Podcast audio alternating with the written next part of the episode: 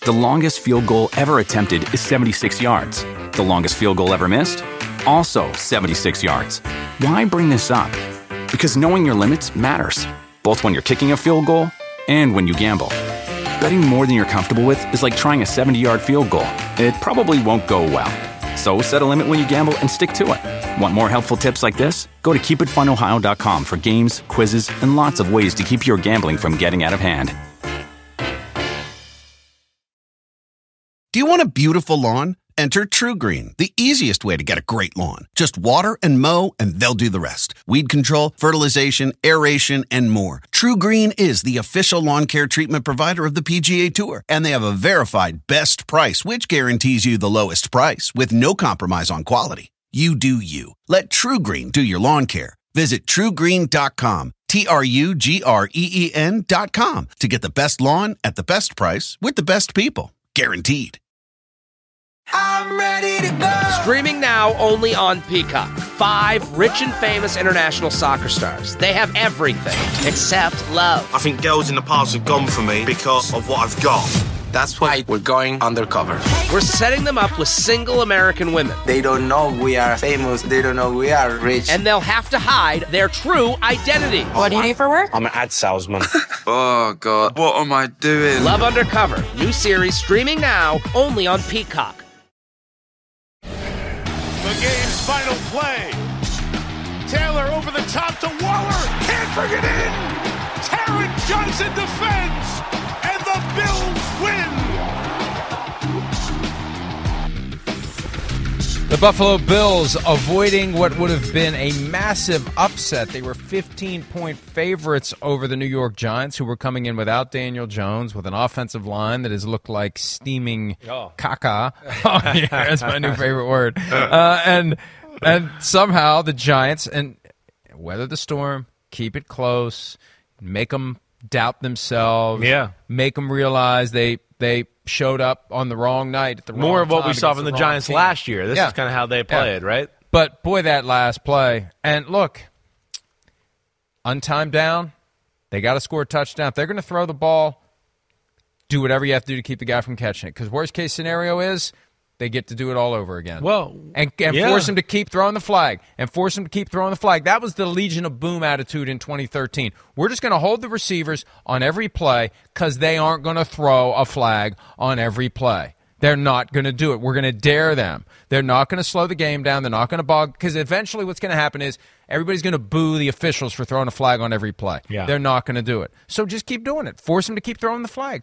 And, and, hey, you win the game. You break up the pass. They don't throw the flag. You win the game. They throw the flag. You get to do it one more time. Right. You get to keep doing it one more time. Sure. So I think it makes a ton of sense, and that's different from my take last week on Marcus Peters because it's not a safety issue to pull and tug at Darren Waller to keep him from catching the pass. You're not pulling him down by his horse collar to keep him from catching the the pass. It's it's just rubbing his racing, Yeah. but you're rubbing enough that the race can't finish. And so kudos to the Bills for, for doing the smart thing there. After one interference call in the end zone, untimed down, do it again. And if they had called it, do it again. Force them to run it one time and make the make the Giants try to score that way. I'm Yeah. surprised they didn't run it.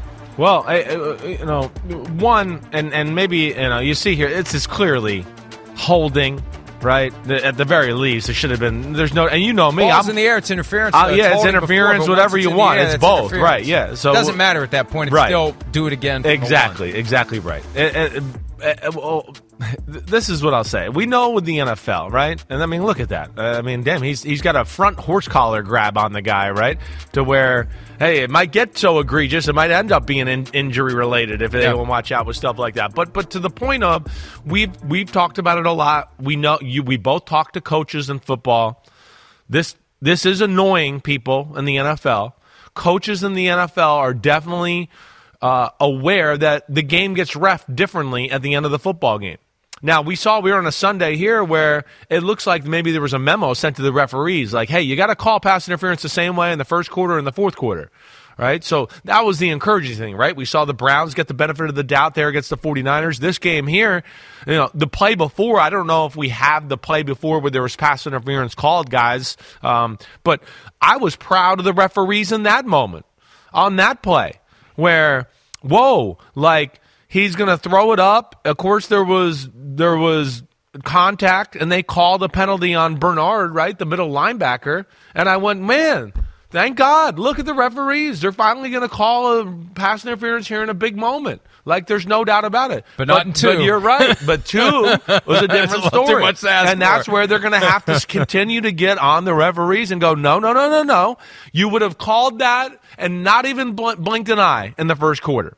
Yeah, it would have been called, and there would have been seven flags on the field. Guys that don't even watch the play would have been like, pass interference. pass-" And all of a sudden, here we are. We got a guy's neck of his jersey being stretched out a foot away from his neck, and they're not going to call that. But again, but again, I know. that's why you run it there. I- You yeah. got Saquon Barkley back. Well, I hear you, there. but they're not a very good running team. I understand them being scared too, right?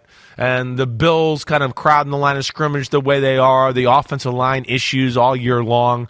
I understand them calling the pass play. I do, but you're right. I mean, listen, it's it's maybe that's why you do run it. You don't have to worry about you know the referees and, and putting it in their hands. in this analytics crazed world, you have to factor in the possibility if you throw in that setting, your guy's going to get interfered with, and they're not going to throw the flag a second time. Now, Now, I bet you the analytics say throw the ball every well, time, and the there. analytics crowd will say, "Oh, it's all every factor is included in our calculations."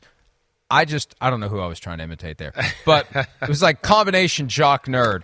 But how do you how do you quantify the human dynamic that is we're already inclined Yeah. to not throw a flag in a big spot. Yep. Don't ask us to do it twice. In Buffalo. we value our lives. We value our safety. We'd very much like to get to our cars after this game tonight. We're not going to keep throwing a flag for pass interference in the end zone over and over and over again. That is something that you've got to factor into your thought process in Yeah. that moment. Now, good luck having the world slow down. It's almost like Matrix stuff, where the world slows down to the point where you have the presence of mind to recognize they're probably going to interfere. You know, I'm going to. Hey, I better be game- somebody who's wide ass Well, open. better be wide ass open Right. and no one near him because otherwise they're going to drag him to the ground and not let him catch that. ball. standalone game, those people that are in the referee's ears all the time throughout the game, like they got to get in their ears again and go, "Hey, hey, calm down here." I mean, it's it's a big moment of the game. Let's call it the way it's supposed to be called. And I, I think the uh, uh, Courtney and Kristen in the back are working magic here, and we got the first pass interference call. So let's check this out because we got one second left, third and five, ball over the middle. They got a one-on-one matchup with Waller and the the linebacker Bernard, just what they wanted but there's clearly holding, pass interference, whatever you want to say. It, it's first and goal at the one, right? Great call. It was the the proper call. I don't even think this holding was as Okay. egregious as the second. No, holding, you're right. And there's right? the official. Can we show the second one now? Because the official who throws it there is probably thinking, "Whoo, Go. whoa, man, I did it. Woo. Yeah. yeah." Ha. Those assholes tomorrow on. PFT Live aren't They gonna won't be say, able to "I tell- didn't talk about me swallowing my Woo. flag. And there he is again. He's like, looking "Oh, right at oh." it. Ah, don't expect me to do it twice. That was- I already did it. That once. was. I ain't doing it Right. again. Well. He now, now who knows? Yeah, he he'd heard his his his name had become Mother Effer as he was sitting there for the two minutes Here while that was You're on. right. Right. He's standing at that. Say, pole- you stupid mother effer, you stupid mother, you stupid. So then here, here he is, and we don't call the play. Yeah. Uh, but yeah, unfortunate for the Giants Right there, who Look played a really good game. They I looked, ain't doing it twice, baby. but looked more like the team we saw last year. This is the first game the Giants played well enough in the first half of a game to where they could stick with their game plan in the second half of the game and be the team we saw last year where they yeah it comes down to the end and they feel comfortable there and they feel like hey we're going to outclutch you. That was impressive. But at the same time too with the giants being impressive and okay hopefully this is kind of a landmark moment where they can find their way here know, the Bills are they're, they're all over the place. Holy crap, are they all over the place? I mean, look like crap week one, look like the best team in football for three weeks after that. Then we're do- really dominated by the Jacksonville Jaguars last week with just some late game stats that really didn't mean anything. And then last night, you know, once again, you know, the offense not finding ways. And I and and and, Mike, I, you know, one of the, I kind of broke this down on my podcast last week, but the one thing I think we saw again here, and we know the Giants D is a pain in the butt, right? We kind of talk about it every week. They're way better than their statistical ranking. Their offense stinks. They're put in a lot of tough spots, but you go back in every game, that Giants D has been a handful for whoever they play. Wink blitzes so much that you have to worry about all these blitzes that okay, on a day like last night, he didn't over blitz, but he looked like he was going to blitz, and then they drop out. But you have to worry about picking it up, and you're doing all these different things, worried about that. So he uses one of his strengths, or you know, uh, to benefit him later down the road. But but the big thing is the Bills' offense we're seeing is not a high functioning machine unless Josh Allen can make big plays. That, to me is the big thing that has jumped out between the three losses or the two losses and last night. If you can keep him in the pocket like the Giants did, like Jacksonville did, where they don't run by him and give him lanes to run everywhere and scramble and make all these great plays, and then you can play a little bit, hey, we're not going to give the big play to Stefon Diggs down the field teams look like they're they're going okay we're we're comfortable playing that way as long as he doesn't make these magic plays we feel like we could stop the rest of it and here's two weeks in a row where that Bills offense looked very very ordinary except for those periodic moments where Josh Allen, like the, the touchdown pass, the touchdown pass at the end of the game was insane. My God! But that was like one of the few mag- magic moments he had the whole game, right? And none, of, no like fifty yard lasers down the field or anything like that. So that that to me was the big thing. But yeah, it's hard to they that was work. A 17 play, 90 yard drive for the first touchdown to go up 7 6. And then this play, I mean, this is insane. That easily could have been the kind of interception he got criticized for last year in the red zone, throwing the ball up to the other team. That was close to being picked off. That was a thing of beauty, though. This was a beautiful. And we can, after this is over, play it all over again one more time, if you don't mind. He threw this ball before the guy even saw the ball. But look at how they rushed him. See how they never went past him? They keep him there, okay? And you're, I mean, it's like Barry Sanders or Randy Moss. You can only contain him for so long, right? He's going to make a play. But he throws this ball and Morris is on the outside of the defender, and he felt like, hey, he's going to come inside out the back door of this defender, and I'm just going to throw it there, even though he hasn't made a move to cut there yet. And that was just a, a phenomenal football play on a night where, yeah, Josh Allen and the Bills' offense struggled for the most part. Let's hear from Josh Allen on the Bills' struggles, even though they managed to get the victory last night at home. Just really wasn't getting into a rhythm. Um, you know, that's pass and run game included. We got to find ways to, to get our get off to a fast start, and I don't think we've done that the last few days or last few games. So, um, you know, at the end of the day, it's a it's a win. It's an ugly one. We'll take it, uh, but there's a lot of things that we got to learn from and, and get better at. They played a really good game defensively, and let's throw records out the out the out the door. You know, it's the National Football League those guys get paid to play paid, paid to play as well, um, and they did a good job today. And you know, we made one more play than they did on defense. Um, I can't thank our defense enough for for helping us out there, but we can't put our our defense in those types of situations, game in, game out. We got to be better.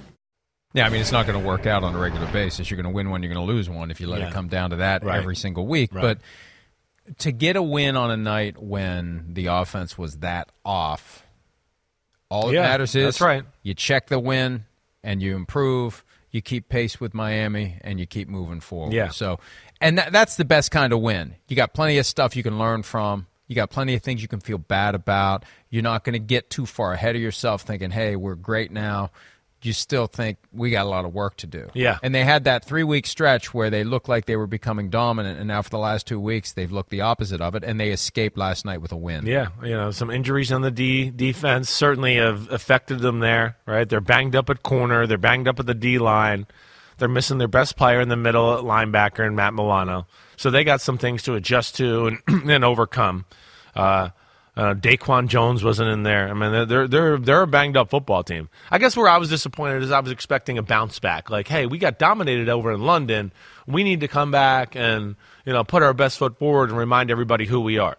Now, before I overjudge that, I do want to say, like, yeah, it's it's it's also, hey, the Giants are coming to down. We're better than them. It's also you're playing a coach in Daboll who's got a pretty good feel for what your defense likes to do, right? And then I think you go back to Wink Martindale and what they do on the defensive side of the ball, and I think they're one of the most creative defenses in the game.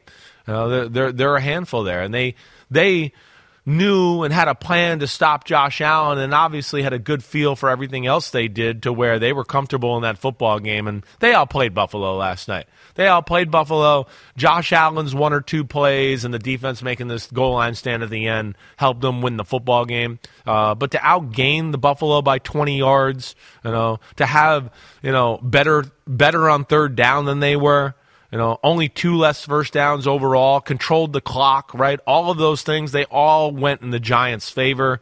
Um, they just, you know, couldn't pull through in, in, the big moment. One of the talking points in the immediate aftermath of the game, boy, the Giants would have only needed a field goal to win if they had managed to get just a field goal out of the drive at the end of the first half. Now, look, it's impossible to know how the second half would have unfolded with those extra. three. That was a horrible moment. But it was a horrible moment. Yeah. And it it's I look at the the official description in the game book, and it just defies common sense. It defies logic.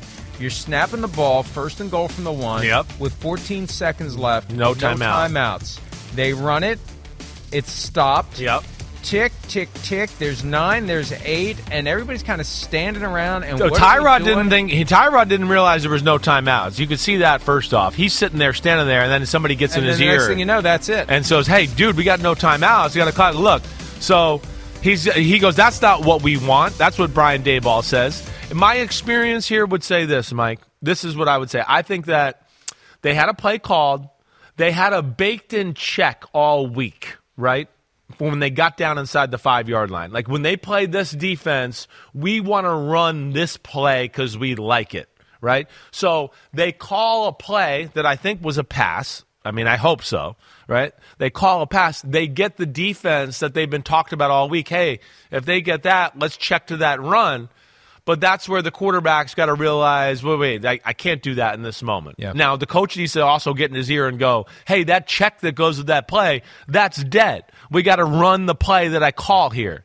That to me is what it looks like happened in some capacity. Whether there was two plays called in the hell huddle, that's a that's a more glaring mistake on the coaches, or if it was one play called and then Tyrod Taylor went to the check, then that's on both of them because they should have reminded him, and Tyrod Taylor should know better too. But either way, that was a big moment, like you said, because they could have kicked a field goal if the game unfolded the way it did. Uh, you never know, like you said, but still to leave that on the on the table there at the end of the half was disappointing. Mike Tirico was not bashful about calling that moment awful in real time. It was awful, awful. Here is both head coach Brian Daboll and backup quarterback turned starter last night, Tyrod Taylor, on what happened on that last play of the first half.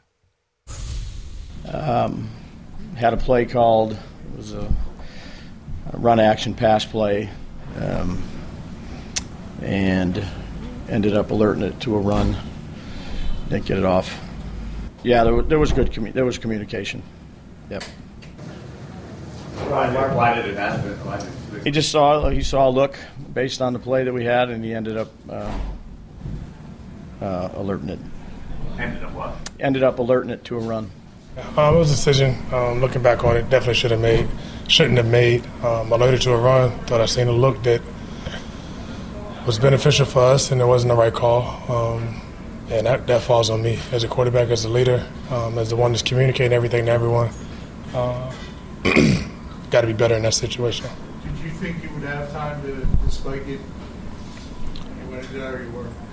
Yeah, I, I, I did. Um, but yeah, ultimately, should have just left the play on. Shouldn't have, shouldn't have alerted it. Yeah, I don't like you said. I don't think he realized they didn't have any timeout. I don't Something think he did at the time. No. Based upon the way everybody reacted after that play ended. No. because you got to know, 14 seconds. If this play doesn't work, we got to we got to line up and spike it. And they could do it. They could have done it. That's what's weird about it. It's not like you got to run everybody 10 yards. No. You're right there. You're at the one. If you don't cusp, score, you're right. Yeah, if you don't score, you got enough time to line to everybody get up. up, and everybody spike up, boom. Yeah. We know we got to spike it, blah blah blah. But yeah, here a, a great job in the back, Courtney and Kristen, because here you go once again. They're going to show it, right? And I think how I explained it was probably what happened. That Yep. there was a baked-in check and an alert that they talked about all week. But yeah, Tyrod Taylor was totally unaware at that moment. We had one receiver who realized it and was like, "Let's go." The Bills did a good job of being slow, getting off the ball carrier, and wasting some time there. Tyrod Taylor I want to say this. He played very good last night. Okay? He is being a total pro there and saying it was on him. All right? But anybody knows that's been in an NFL, you've been a quarterback, you've been anything there. That's more on the coaches. I'm sorry. It's not Tyrod Taylor's job to manage the football game. He just plays quarterback. And what he was taught all week when that situation arises to play quarterback was to do that. Yeah, you'd like him not to. He's been around for a long time.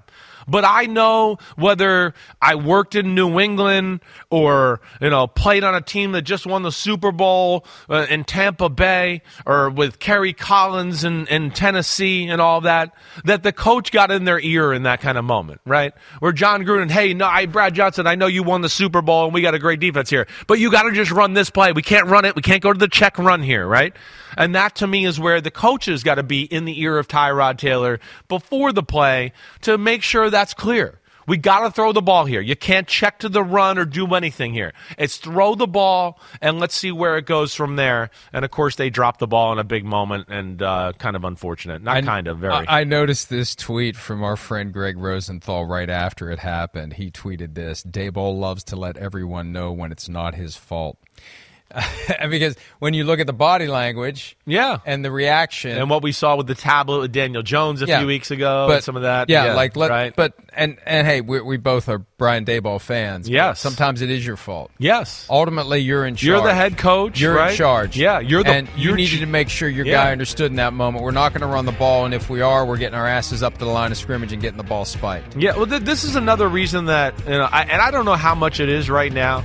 I know Kafka calls that all could have waited for the locker room what we're seeing right now, that all could have waited for the locker room. Yeah. yeah. Now, and maybe he's just too emotional to control himself, but it does to the rest of us watching say Daboll's putting the blame on Tyrod Taylor for that moment. He, he he's an emotional guy and he's fiery. Uh, yeah, it, it's it's fair to look at it that way, and that's where you know I'll get back to kind of what I said about Brian Daboll last week. I have so much respect for him as a play caller and a play designer. He should be the one that's in the ear of the quarterback all the time. He was hired because of his offensive prowess and brain power and what he does there. As a Giant fan, I want Brian Daboll calling the plays all the time. It's not a disrespect to Mike Kafka. I know that he's a really good football coach and does a lot of good things. But the reason Daboll was there was because of his ability to call the play and build game plans and what he did in Buffalo with Josh Allen. I still would like him to do that. And then there's a moment where I don't know, I don't think he was the one talking to the quarterback before that play, right? And that's where, yeah, I, that goes back on the head coach. But it's 14 seconds, first and goal on the one. And they, if they throw the ball, they legitimately should have three shots to throw the ball into the end zone. Let alone they should have come away with a field goal. So who knows? Three points were missed, but what about the other four that might have been missed on the touchdown on top of that? So that's where it stinks for the Giants. And uh, yeah, Buffalo escaped uh, by the skin of their teeth there. Let's uh, take a break. When we return, superlatives time. We are completely unprepared, but as always, two minutes or so to, to cram. We'll be ready for superlatives when PFT Live continues right after this.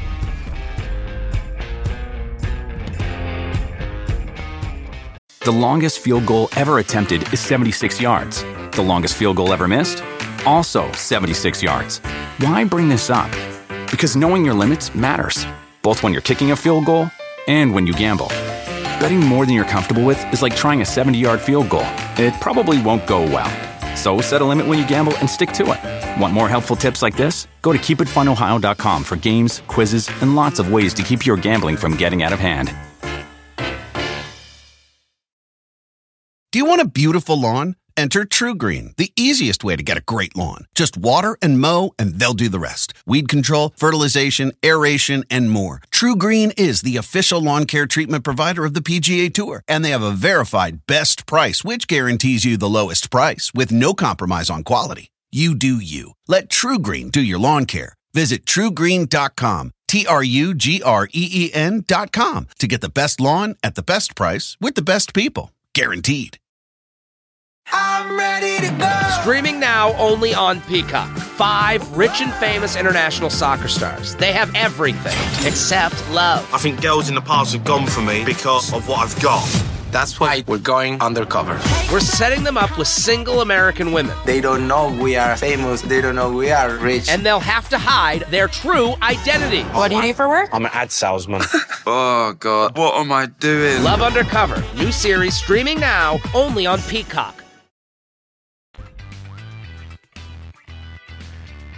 Tyreek Hill with the long touchdown reception goes straight to the guy, grabs his cell phone, does the flip.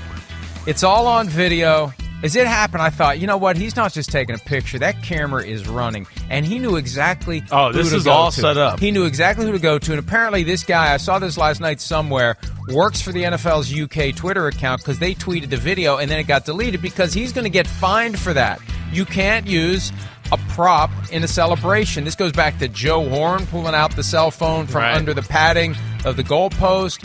Anytime you use anything other than the ball or any of the stuff on the field, any external prop, you're going to get busted.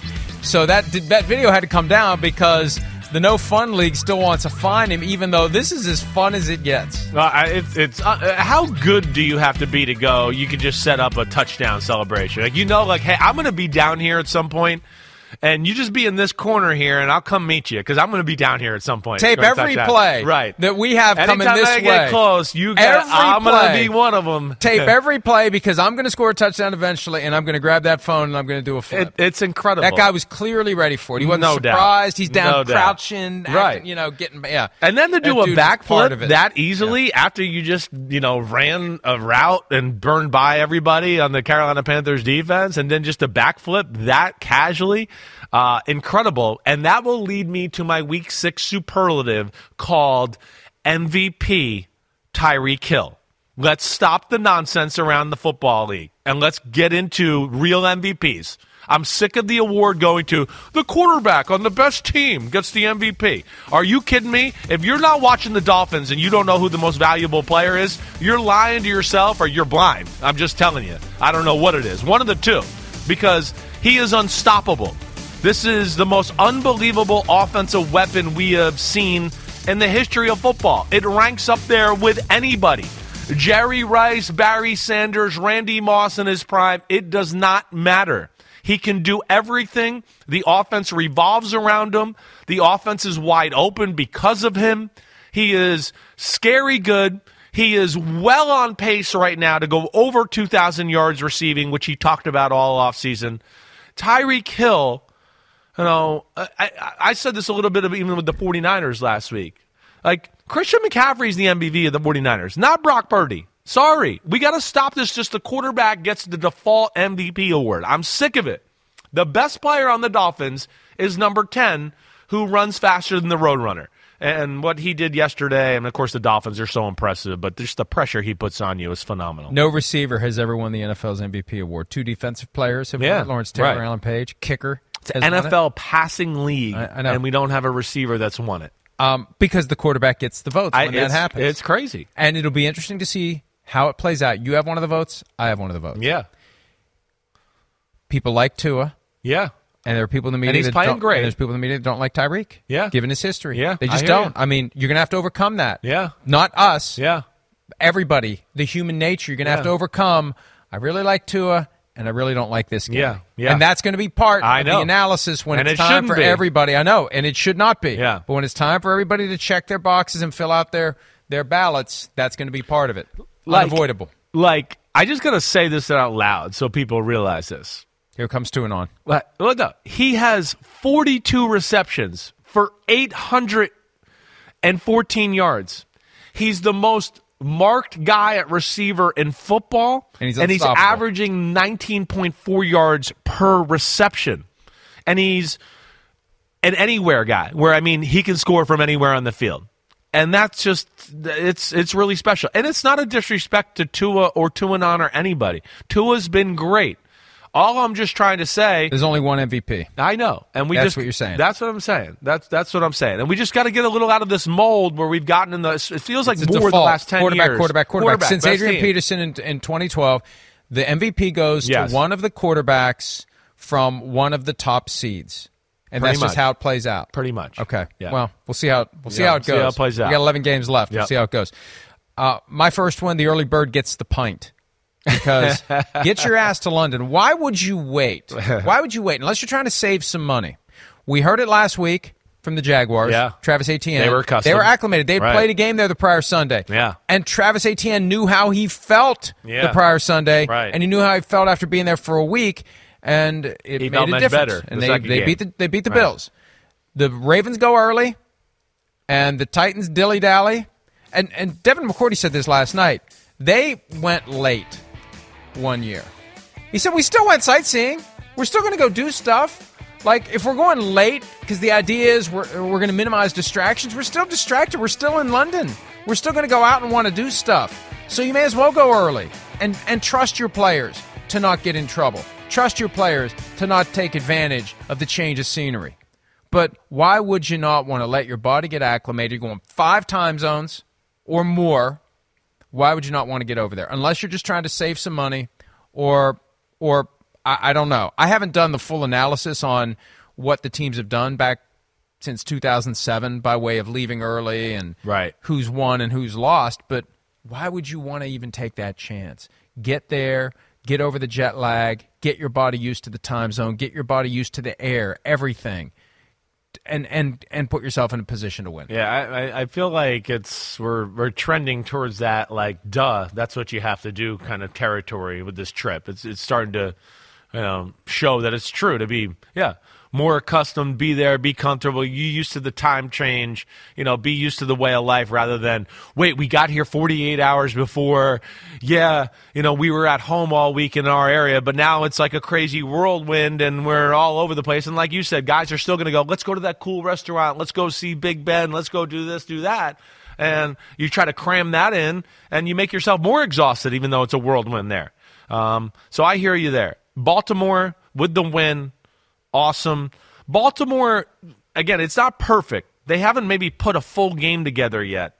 But I will say, when I watch Baltimore and they go through periods of times where, again, like this game was 18 to 3 at one point, I was going, man, Baltimore's really good. Like, Baltimore looks like when they're at their best, they're a Super Bowl caliber football team. Now, they're not putting it together on a consistent level yet, but their defense has moments of just they squash people, and the offenses can't do anything. They're big up front. Their linebackers are good. Their secondary is good. They got a really good defensive coordinator. They're really well coached on that ball. The, the offensive passing game, I think we're seeing it come along little by little. And of course, they're getting healthy there finally, too. Andrews was banged up early in the year. OBJ had a big catch yesterday. Rashad Bateman was out there, right? We know the run game is still a thing there. You know, they couldn't score in the red zone. This game was a little misleading in the score altogether. It felt like the Ravens kind of controlled it. Um, but yeah, I do think the potential of the Ravens at their best is is up there with the the top teams in the game. They had a couple lapses and they let Tennessee back into it. Definitely. And Yes. and and if they had lost that game, it would have been another. Oh, been those, like last week. It'd have been like, them? what? Yeah, you outplayed should- yeah, they- them? yeah, How exactly. did you do that? Yes, uh, and and to that point where it was like you said, a little lax. The game went to 18-13, right? And the Titans had the ball midfieldish, and it was what third and one. And the Titans decide to kind of do a play action pass and try to get a big play down the field. And Ryan Tannehill got impatient and tried to force the ball down the field, had a first down to Derrick Henry underneath. You know, Geno Stone intercepts it for the Ravens, and that was really kind of the last gasp for the Tennessee Titans. They had momentum there, and you went, man, are they going to hang around and this going to be a game all of a sudden? And that interception kind of ended it. And it, I don't know, Ryan Tannehill with the injury and everything there, it might end him altogether here. Well, more on him Yeah. coming up later. Let's try to cram in two more very quickly. Okay. You got one. I got one. Go. Well, um, I don't even have a. You don't have a title. I don't have a title because I didn't think of it either. either. But uh, how about Jacksonville wants to shove it up Florio's? You know what? What did I do? Well, Other than pick the Colts yeah, to win. Yeah, yeah. Well, you're right. I Maybe forgot that, that, too. But the Jaguars, you know, I think are in a lot of ways. I kind of look at them as like Detroit of the AFC. I go, ooh, they're a Super Bowl team. And maybe my superlative, I should say, it's all coming together here. Uh, okay, it's all coming together. I think Jacksonville, when I look at them right now, I go, they got it all. They can beat you a lot of different ways. It's all trending in an upward direction right now, right? We talked about their defense last week against the Bills. Their front four is awesome. Their secondary's awesome. Their linebackers are really good. Gardner Minshew was harassed and made bad decisions, and you can see there's people all over these guys, anyways. So there wasn't much where there to go. And then the offense, the, the run game and the balance there, they're they're dangerous. They're young, they're talented, they're figuring out how to win. Watch out for Jacksonville. And you mentioned the Lions. I remember saying before the season, Yeah. why is everybody all over the Lions when the Jaguars did as much, actually more? Yeah, In right, 2022, right. Went to the the Lions did. Went won to the playoffs, game. won a game, Right. gave the Chiefs Yeah, everything they, they can can handle. handle, and right. why aren't we looking at them a little more closely this year? Last one for me, Cooper Kupp is back, and there was this weird thing about his hamstring, and Yeah. Sean McVay mentioned there may be some nerve issue, and he was on injured reserve, and like, is this is this like the end of the Cooper Kupp as we know it? Well, yesterday, seven catches, 148 yards, and a touchdown. And don't look now, but the Rams are three and three. It's amazing. The Seahawks are three and two. The 49ers are five and one, and the Rams have beaten the Seahawks, lost the 49ers. They got the big win yesterday over the Cardinals. Went They're toe-to-toe gonna be a with the Niners in and that- the Eagles, They're, they're right? going to be they're going to be a factor in that chase for the seventh seed. I agree. That's where they are. Right, Yep. right. Like I don't look at the Rams and go, they're a Super Bowl team, but I go borderline playoff team that seems like they're going to beat the teams they should beat, and then they're going to be a pain in the butt against They- the better teams. with Aaron if you make Donald- one mistake, Yeah. they might beat you. Right. And and they're going to come into the playoffs if they get there with kind of a chip on their shoulder attitude. And it wasn't that long ago they won the Super Bowl. And they're a team that in a single elimination setting could put it all together once, build some confidence, build some momentum, put it together again. Who knows what the Rams could do? I, Who I, knows? Well, they got a culture, and McVay's one of the best coaches in football. He's pissed off about last year. Stafford's healthy. They ran the ball yesterday in the second half. And if we could show that highlight one more time, that was a big part of the football game because I think we were at nine to three. The Rams are backed up. And the Cardinals gambled and left their rookie corner, uh, Clark, one on one with Cooper Kupp. And he did his old little like run, slow down like I'm about to break down and run a 10 yard route, and then took off again. And they hit the bomb down the sideline to make it 9 6. Uh, before the half and get it done. And that game was never the same because then the Rams came out in the second half and ran the ball right down the throat of the uh, Arizona Cardinals and kind of controlled the game from that point on. All right, let's take a break. When we return, Chris mentioned the Lions. They went down to Tampa and they they ruined the creamsicle day Yes. in Tampa Bay. Winning We'll the be North right over the this. Vikings. That's all that counts.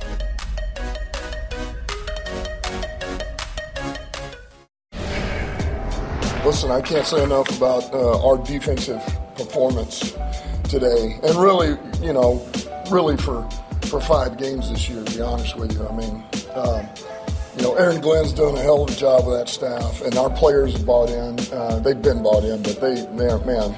Um, we're just playing as one unit right now, and, and we're doing what we need to do. I thought Jared Goff had an outstanding day. I thought he really helped us win this game uh, on offense. That's a damn good defense that we faced, and we knew that coming in here, and uh, they made it hard on us. Um, but we came away with 20, and, and your defense to only give up six points uh, is saying a lot. Dan Campbell, Lions coach. His team has won four in a row. They're five and one for the first time since 2011. The only loss of the season back in Week Two in overtime to the Seattle Seahawks. Jared Goff was great, 353 passing yards, two touchdowns, no picks, and the defense held Tampa Bay to 251 yards. It was kind of close for a while, Yeah. but it was just kind of one of those suffocation, Right, Right, just you just felt inevitable that the Lions were going to pull away on the day that they brought out the old creamsicle uniforms, spoiled the creamsicles. were Well, the that's sun what they usually looked like when they wore That's the true. creamsicles. It That's was kind of true to form right there. Yeah, the old Yuccaneers, right?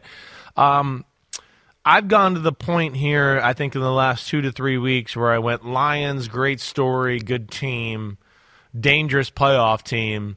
To I think after yesterday, and, and I, you know, I said this kind of on Football Night in America last night, where I just go, it, it, legit Super Bowl contender.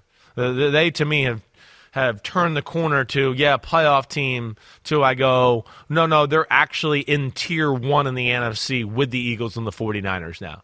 I, I had to see their defense go first. I, I, I guess I had to see Jared Goff do what he's doing first again before I could buy into it.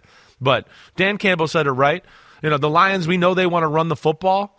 And they got no problem with going, you know what, we can't run today. We're going to put it on Jared Goff. And he gets it done week after week right now. Right? Jameson Williams is back. And he was back last week and he popped on film. He can fly. This is going to be a game changer for this football team. Last week, Mike, against the uh, Carolina Panthers, he had about three or four plays where, like Jared Goff, I know watched the film and went, "Oh my gosh, I forgot how fast he is. I got to hang in there with him because if he's even, he's leaving." Right? And you see there, Great, he- great, great adjustment. Yeah, right? great adjustment, body control, ball skills, spotting it in the air, stopping, making the catch. Guy had a hand, on the ball in between his Unreal. hands, right? Yeah. So th- that to me is like the last element of their offense where you go, wait, they run the ball, they play action, they're well coached, they're creative. Amon-Ra St. Brown and the tight end Laporta will work the middle of the field and do all that. And now we got a home run threat, right? That's to me scary. And then the defense is legit well rounded. They're big up front. They got Aidan Hutchinson. You can't run the ball on them. And Aaron Glenn has done a phenomenal job marrying it all together between the front end and the back end. And they're made really as a unit one of the most remarkable turnarounds we've seen this year. Last year they're the worst defense in football. Now they're a top 10 defense and doesn't matter who they play. It's not because of the schedule. They're legit. You know what it's starting to look like? Yeah. 98 Vikings. Uh, yeah. Because you can take you can take the top off. Yeah, I hear your, you. your your version of Randy Moss. Right, right. You got your version of Cris Carter underneath. You got just enough defense to keep teams honest Yeah. and, to, and to keep yourself ahead of them. Yeah. They got gotta- a better defense than your 98 yeah, Vikings. Yeah. yeah. So uh, and here they are at five and one, uh, and they did something the '98 Vikings didn't do, which is win in Tampa. That What? was the only loss of the year that that season for the Vikings. Yeah. Loss in Tampa, 27-24. You sit here right now and you go, the Lions could be undefeated. I mean, they lost to Seattle at home in a game where on consecutive drives they threw a pick six and fumbled inside their own 20 yard line. And that was really the difference of the football game. You know, I'm not saying they would have won that game for sure. I don't know that. But what I do know is they've been one of the most consistent teams all year, right? We've talked about some other teams here throughout the league who've kind of been up and down, roller coaster. You know, the Ravens, we, we, we talked about them, and, you know, the Eagles and what they've looked like. It's been really good, but it's a little all over the place. There's a lot of teams like that. Detroit's just been steady, gradually getting better every week, and they haven't even had a game yet where you go, oh, that was a stinker. You know, that Bucks defense is good. Uh, they couldn't run the ball. The fact that they just said, "Hey, we can drop back and Goff will tear you up," that's phenomenal. And then their defensive line is big up front. They got some good linebackers. They don't let up a lot of big plays. And I will say this: there was probably two or three big plays to be had yesterday, and one Baker got hit as he was throwing, and the ball got popped up in the air for an interception, and then he missed two or three deep shots down the field. Uh, but overall, the Lions are definitely one of the best teams in football. Yeah, that would have been like a 90-yard touchdown to Mike Evans. Right, That, ball was doesn't get that was the in air. early early field goal. Was that what that was? That was the early, that gave the Lions three nothing. Right, Yes. I, I think so. Right. Here's Baker Mayfield from after the loss to the Lions on the struggles of the Tampa Bay offense.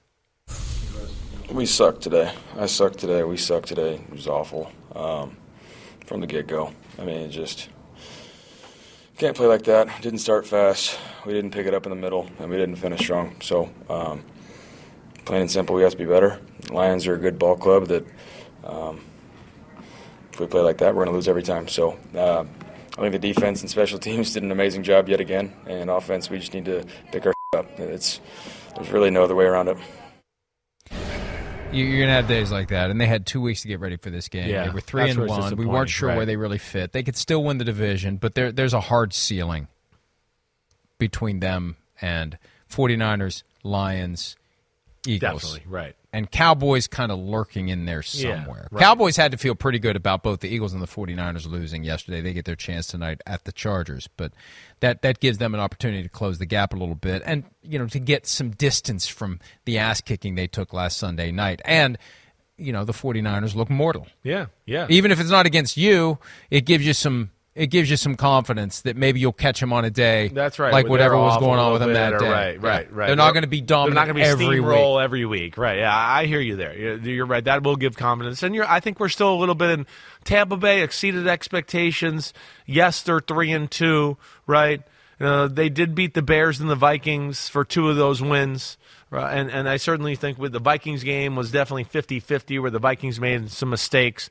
Uh, but it is good. It's just that the game has to be. It seems like with the Bucks, like you know, they want that game to be at 20 to 17, 23 17. That, that's the kind of football game they want to play there.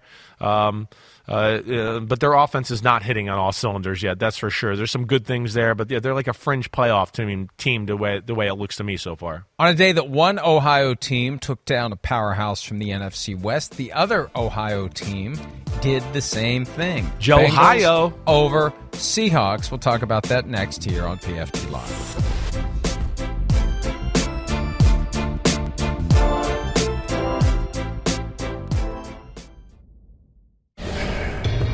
Fourth and seven from the eight. Geno Smith back to throw. Finish. Looking. Yeah. Gets hit. Yeah. The ball squirts forward, and the Bengals fall on it at the eight-yard line. That is coffin nails. Bam, bam, bam. Bengals doing it with their defense. Two opportunities for the Seahawks in the final two minutes and eight seconds. It's insane. Inside the Cincinnati 10. Fourth down. Twice the Bengals slammed the door on the Seattle Seahawks, who could have slash should have, but didn't win that game on Sunday. Five. Bengals win 17-13. Five trips to the red zone, one touchdown. Wow. Right? That's pretty phenomenal stat when you talk about, wait, it's Geno Smith, DK Metcalf, Tyler Lockett, Kenneth Walker. What? I mean, that that's what we're down to here. But here was the first goal line stand. And we saw this throughout the day, right, Mike? I mean, Geno with people around him, and then obviously not liking what he's seeing down the field. Lou, Anarumo and company, the defense coordinator for the Bengals, obviously had a good game plan. You know, understood what the Seahawks were trying to do in the pass game because it did not look like when we showed replays that people were wide open. But you know, I think in the big moments down in the red zone, whether it was creating a turnover or another turnover that gave the Bengals field goal, uh, and then the red zone stops. That was the story of the game. You're right because I think for the most part, you sit there and go. It, it felt like the Seahawks outplayed Cincinnati, not by a great margin or anything like that. But yeah, the mistakes of Seattle certainly were, you know, I, I think the headline of the football game. Um, there's some good things about the Bengals and their performance either way, but yeah, that that's one where you know Seattle's going to be kind of angry angry watching the film back today. I just want to say one thing about Geno Smith and the Seattle Seahawks. Yeah. At some point, he's getting benched. At some point, he'll get benched. He plays like he did yesterday. He's going to get benched because Drew Lock is not that far behind him. We saw it two weeks ago, Monday night game. Yep, he came in did a good job. He came in and did a good job, and that game shouldn't have been twenty-four to three. That game should have been forty-two to three. The Seahawks offense has not been operating at the level that it could be or should be. And the guy that's going to get the blame at some point, if they sputter, if they struggle, if they lose, it's going to be Geno. I think that the the window on him is narrower than anyone realizes because they have full faith in Drew Lock, who was questionable yesterday with an ankle. So I'm not saying that anything should happen yesterday, but that's a bad interception there in the red zone. Now we were looking at the one and we're going to show Well, it here here. it is, here. This may have been a bad route by DK Metcalf. Yeah, right. And DK Metcalf's got to control himself too. He had that moment where he He's a all over the his place ass. here lately. I mean, he, too emotional. You got to control your emotion. You got to do what you have to do. So when you're in the moment, you don't let that raw energy just take over and Right. cause you to do dumb stuff. Yeah, agreed there. Agreed there. Uh, Uh, you know, I don't think we're at let's bench Geno territory yet. I'm just, I, I'm not either. you. I'm just saying. But if things go keep an eye on it. negative, he's going to be the fall guy. I do agree with you there. When It's you not like have that other guy Right. that you believe in, at some point you say, "Let's see what the other guy can." and you're not bought in that he's like the long term future, right? We're still probably in the evaluation That contract that is- thing. after It's one year, they can rip it up. Right. But uh, I, I hear you there. You know, uh, game was interesting. You know, I think early on, like Joe Burrow and the Bengals looked really good, right? You heard me saying it. And one of the things I've kind of been saying about the Bengals, is like, you're not good at anything. So what are you going to be good at? I've, I've been kind of on my podcast been like, be the masters of the short passing game. And the first two touchdown drives of the game were the Bengals just Joe Burrow four here, Joe Burrow five here, Joe Burrow four here. He was picking apart the Seahawks. It was surgical. That's what I wrote in my notes. But then the Seahawks made an adjustment, and really kind of the Seahawks defense controlled the game. Really after the after the Bengals went up 14-7, it was tough sledding for their offense the rest of the day. It looked like the Seahawks said, "Hey, screw all these zones. Burrow's going to look us off and pick us apart. So let's start playing some man to man. We'll pressure him a little bit, but we're not going to let him have these easy four and five yard completions where he reads the defense out." That to me is what it looked like. I'll get a better look when I watch the film later. The Seahawks defense definitely played well enough for them to win the football game to your point, the offense dropped the ball. And and guys, if we could show those two interceptions again too, because I'd like to bring it back to what Mike was talking about a little. You know, one, I think the Seahawks offense is another offense where a little bit like the Bengals, where I go, it could use a little more creativity. But you know, second goal. 14-10 football game, third quarter, the game slowed down. Yeah, Geno, the safety was over there. That's not the look you want to throw that ball into. Uh, you know, and then just to throw it blindly doesn't make sense. And then this one here, I gotta think is on DK Metcalf. It's there's a safety over the top here There's too. Three Bengals there. Right. So I don't understand what happened there, but then the good return by Cam Taylor Britt puts them in field goal position, and that was their last points of the game.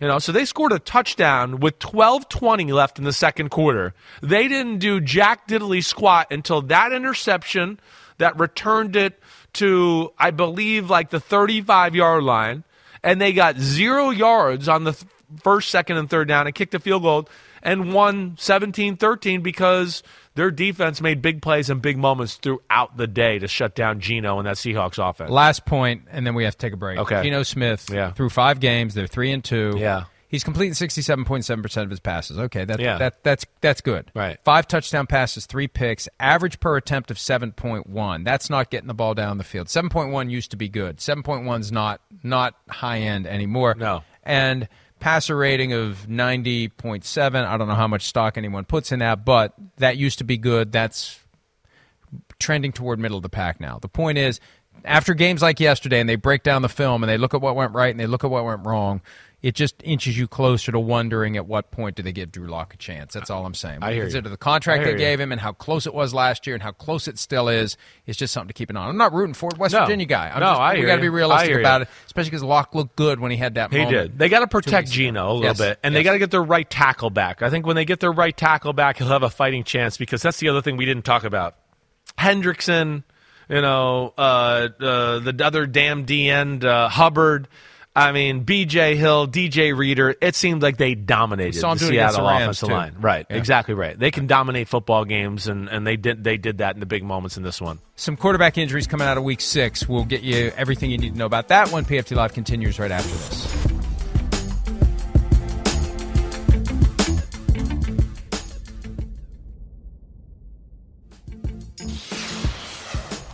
All right, quarterback injuries. Five starting quarterbacks hurt on Sunday. Justin Fields with the thumb injury. We said on Football Night in America, he couldn't grip the ball. He couldn't return to the game because of that. X rays negative, MRI today. There are reports of a dislocation. I assume if it's not broken, that's the issue. It gets flopped around, and It then does. ligaments may get. It's tough. Ligaments may be damaged Right. as the Thumb's the most important and back in. hand or finger on the hand for the Is grip it of the finger? football. Is the thumb a finger? Well, I guess it isn't not technically that, but look, he tries to shovel the ball. Look at And his thumb. is, You can see his thumb down. goes below as he tries to shovel the ball, and it looks like it gets bent in the clearly wrong in direction. pain and and anytime you know you do that thing with your thumb like I'll, sometimes like i'll be trying to and it just kind of gives Oh, It's just, it's ah, painful, very painful doubt.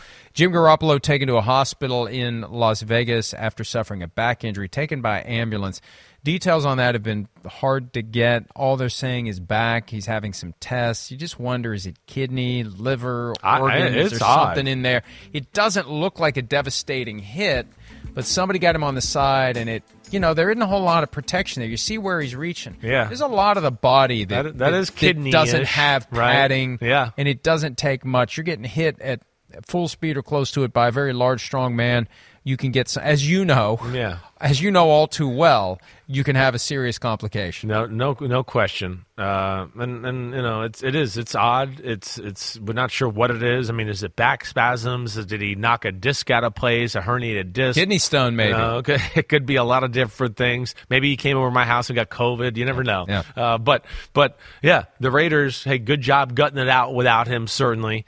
And this is what we kind of kind of know with Jimmy Garoppolo. Like I had somebody last night go, "Why weren't the Raiders better prepared?" Right? They knew Jimmy Garoppolo's got an injury oh, history. Oh, absolutely. And I, I, you know, listen, they did sign Brian Hoyer.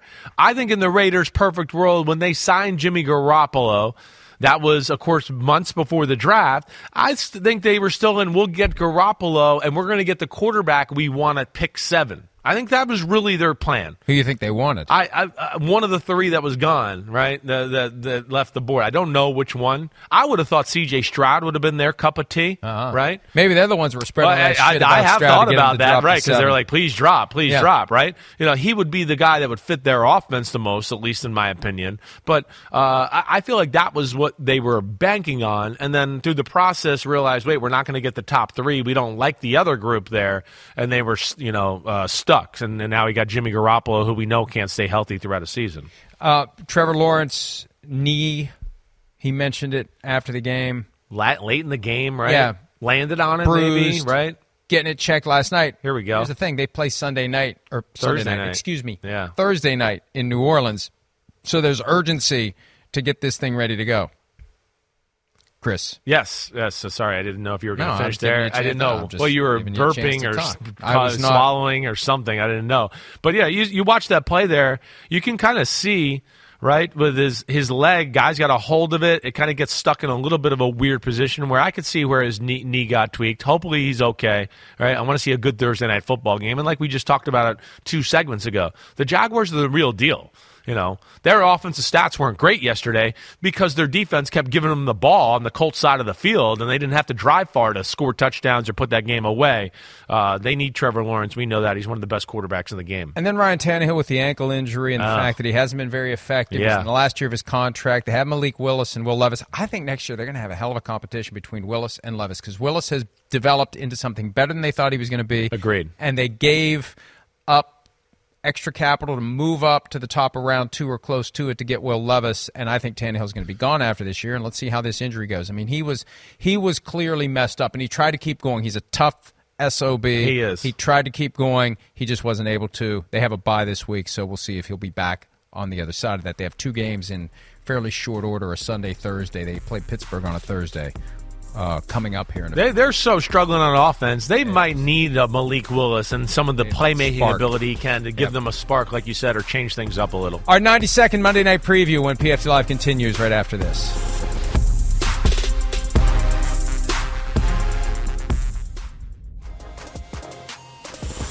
Hey, we got Monday Night Football. Cowboys at the Chargers. Damn. Damn. Damn.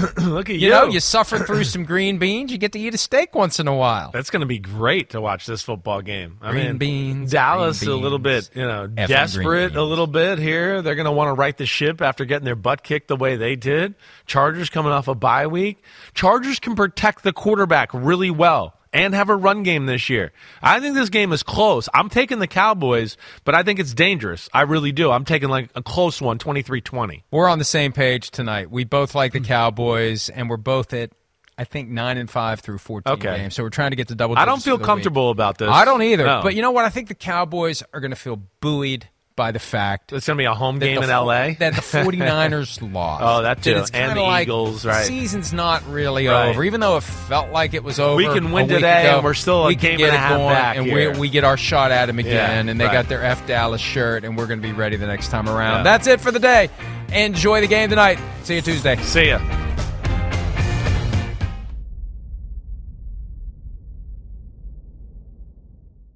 The longest field goal ever attempted is 76 yards. The longest field goal ever missed? Also 76 yards. Why bring this up? Because knowing your limits matters, both when you're kicking a field goal and when you gamble. Betting more than you're comfortable with is like trying a 70 yard field goal. It probably won't go well. So set a limit when you gamble and stick to it. Want more helpful tips like this? Go to keepitfunohio.com for games, quizzes, and lots of ways to keep your gambling from getting out of hand.